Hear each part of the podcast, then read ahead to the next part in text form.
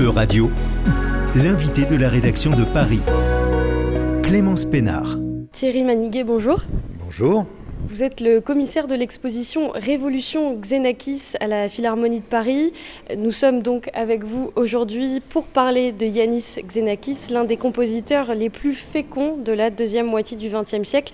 Alors tout commence il y a 100 ans, en 1921-1922, en Roumanie, là où naît Xenakis. Oui, en effet, 100, 101 ans, nous avons conçu cette exposition avec Maki Xenakis, la fille du compositeur, euh, et d'ailleurs euh, que je remercie extrêmement chaleureusement parce que l'immense majorité des, documents que l'on montre ici eh bien, émanent de, sa collection personnelle. Et en effet, quand on a travaillé avec Maki, nous sommes tombés sur des papiers d'identité des passeports euh, de, son père où, euh, eh bien, parfois c'est 1921, euh, parfois 1922. Et lui-même n'en faisait pas beaucoup cas. C'est pas par coquetterie qu'il disait soit l'un, soit l'autre. Donc on a décidé nous-mêmes de pas hein, y, attacher trop d'importance. il est né à Braila, en Roumanie, au sein d'une communauté grecque qui était extrêmement importante. Et euh, eh bien, les archives civiles ont, brûlé pendant la Seconde Guerre mondiale et on n'a pas pu vérifier véritablement s'il était né en 1921 ou en 1922. Voilà, ses parents sont, grecs. Ses parents sont grecs. Il est né euh, au sein d'une famille assez aisée, on peut le dire. Son père était à la tête d'un bureau d'import-export euh, britannique. enfin, en tous les cas, il travaillait beaucoup avec, avec les Britanniques. Et c'était une famille aussi euh, d'un niveau euh, culturel assez important. La, mère était pianiste amateur, mélomane, et Xenakis garde un souvenir, gardait en tous les cas un souvenir très vif de cette petite enfance et qui brutalement s'est interrompu avec le décès tragique de la mère de Xenakis alors qu'il avait 5 ans.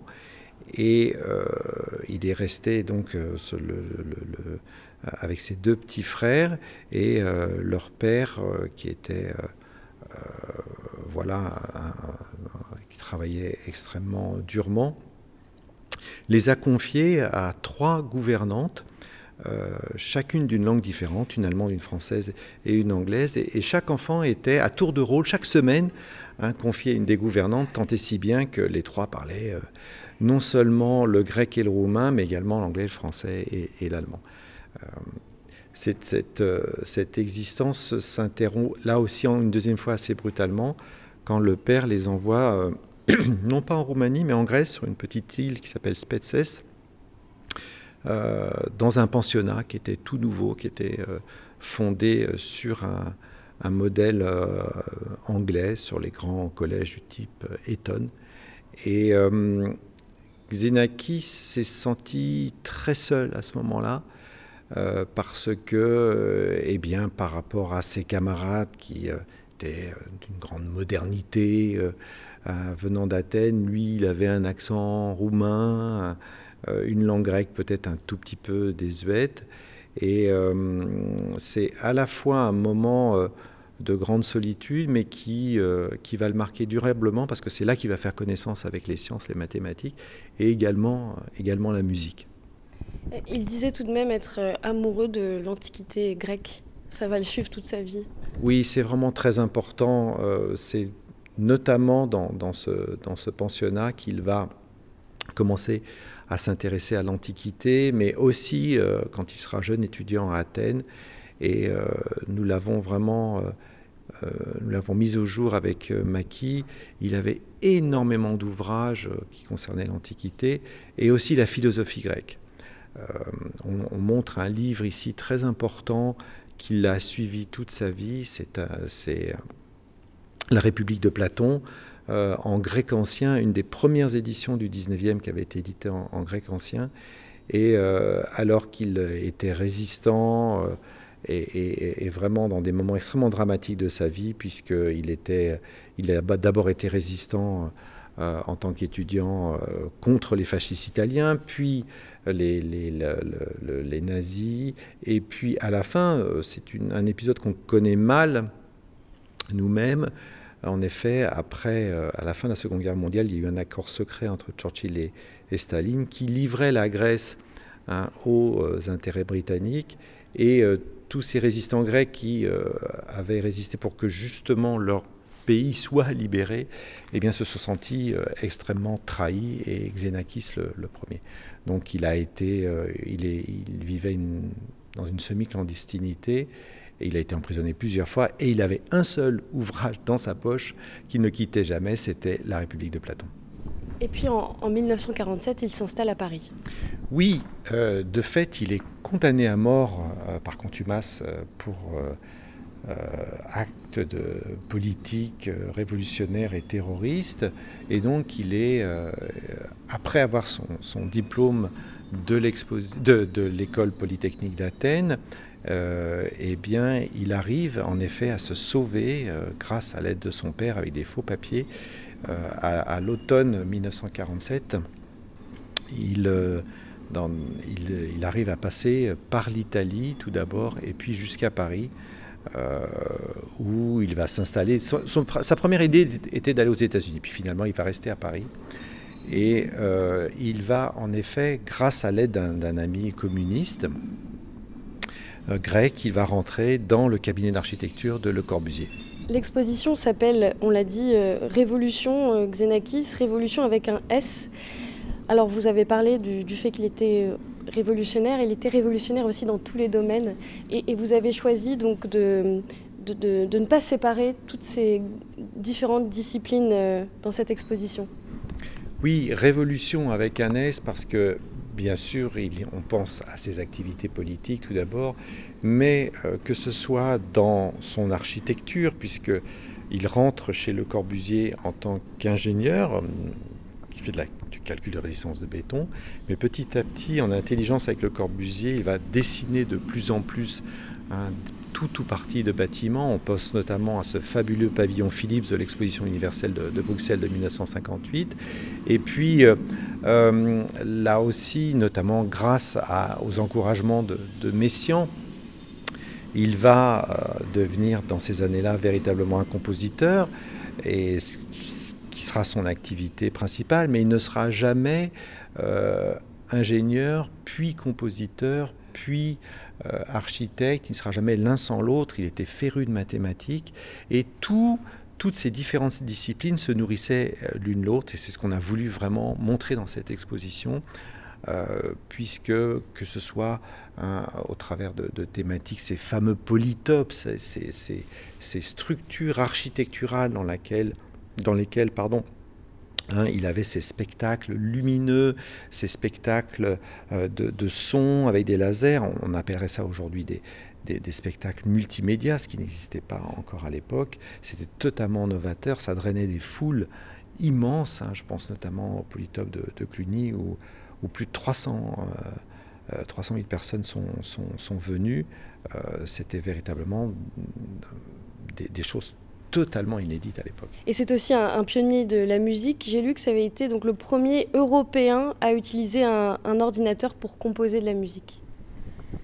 Oui, il s'est toujours servi de machines, de règles à calcul, de machines à calculer, euh, parce que s'appuyant sur les mathématiques, notamment l'une de ses révolutions, c'est la révolution du son, des masses sonores. Il avait vraiment en tête à la fois euh, ces, masses immenses des, des foules hein, de manifestants à Athènes pendant la Seconde Guerre mondiale, mais aussi les bruits de la nature, euh, la grêle, l'orage, les, cigales, c'est-à-dire que toutes ces masses sonores qui font un sens global et pour lesquelles nous ne sommes pas en mesure d'identifier chacune des composantes, eh bien, il a inventé un système d'écriture qui s'appuie sur les mathématiques, notamment les probabilités, pour gérer ces, masses sonores, non pas pour imiter la nature ou pour imiter les foules, mais véritablement pour que l'auditeur se retrouve dans les mêmes sensations que quand on est face à ces euh, masses sonores assez, immenses.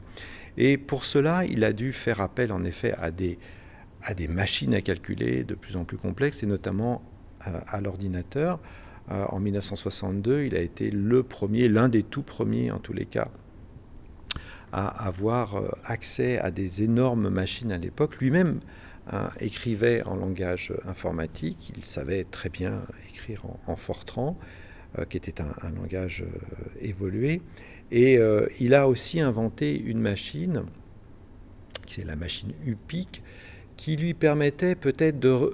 C'est comme une, boucle par rapport à, ces, à ce qu'on peut lire bien des années avant, dans les années 50, il disait il faut toucher hein, le, son du doigt, eh bien ça lui permettait sur une immense table à dessin, là aussi on retrouve l'architecte, de dessiner des sons, de les entendre en temps réel et de faire de la synthèse sonore avec.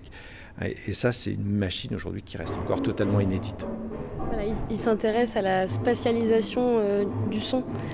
Oui, là aussi, euh, ce n'est peut-être pas tout à fait le premier quand on pense à Stockhausen ou d'autres, mais dès le début, dès 1958, euh, par exemple dans le pavillon Philips, il avait ses éclairs de son, ses chemins de son, c'est-à-dire qu'il avait prévu le cheminement du son dans plusieurs centaines de haut-parleurs et c'est quelqu'un qui va avoir une appréhension de la spatialisation extrêmement originale, notamment dans ses polytopes, mais, mais pas seulement. Je pense euh, à euh, une œuvre qu'il a créée pour l'exposition universelle euh, du Japon de 1970 à Osaka ou dans un pavillon, le pavillon de, l'acier, la Fédération de l'acier du Japon, il y avait un orchestre de haut-parleurs au plafond et au sol, et il avait comme ça composé une musique à la fois électronique et pour instruments traditionnels qui cheminait dans, dans, cet ensemble de haut-parleurs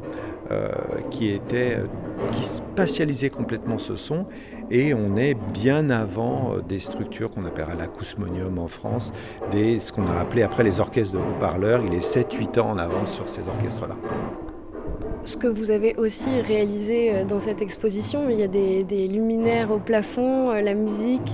Est-ce que vous pouvez nous en parler un petit peu plus, décrire pour nos auditeurs? Oui, enfin, c'est une expérience que j'ai vécue enfant moi-même.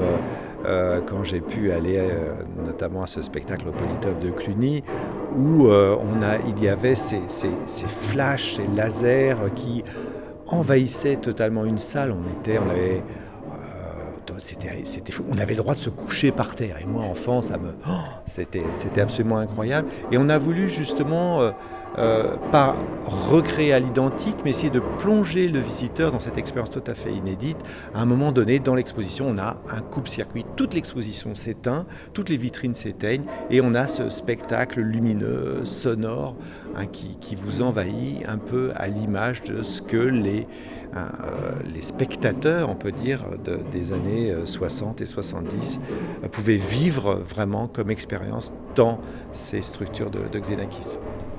Et quand tout s'éteint, même s'il y a des lumières comme vous l'avez dit, il y a aussi ces grands dessins, cette scénographie alors vraiment très travaillée. Oui, cette scénographie, vraiment je remercie Jean-Michel Villemotte qui s'est emparé de cet univers graphique absolument foisonnant de Xenakis et qui euh, en a recouvert euh, les, murs. Et en effet, euh, quand l'exposition, j'allais dire, est dans une configuration normale, avec les vitrines allumées, les cimaises, on ne voit pas certains grands dessins qui, sont sur des cimaises. Et tout d'un coup, quand on passe dans ce coupe-circuit, eh bien, avec, grâce à la lumière bleue, ces dessins apparaissent de manière gigantesque. Et c'est vrai que c'est une expérience assez incroyable. Merci beaucoup Thierry Maniguet. On, le rappelle, donc l'exposition Révolution Xenakis, c'était à la Philharmonie de Paris et à la Cité de la Musique jusqu'au 26 juin, puisqu'il y avait aussi des concerts, hein, c'est ça? Oui, nous avons eu euh, la chance hein, d'avoir euh, un week-end entier consacré à Xenakis. On a pu euh, vraiment remettre au jour des œuvres absolument formidables qui avaient été peu entendues depuis certaines années. Et j'étais très heureux de voir que tous ces concerts étaient absolument complets. Merci. Je vous en prie. C'était l'invité de la rédaction de Radio. Retrouvez dès maintenant les podcasts de la rédaction sur euradio.fr.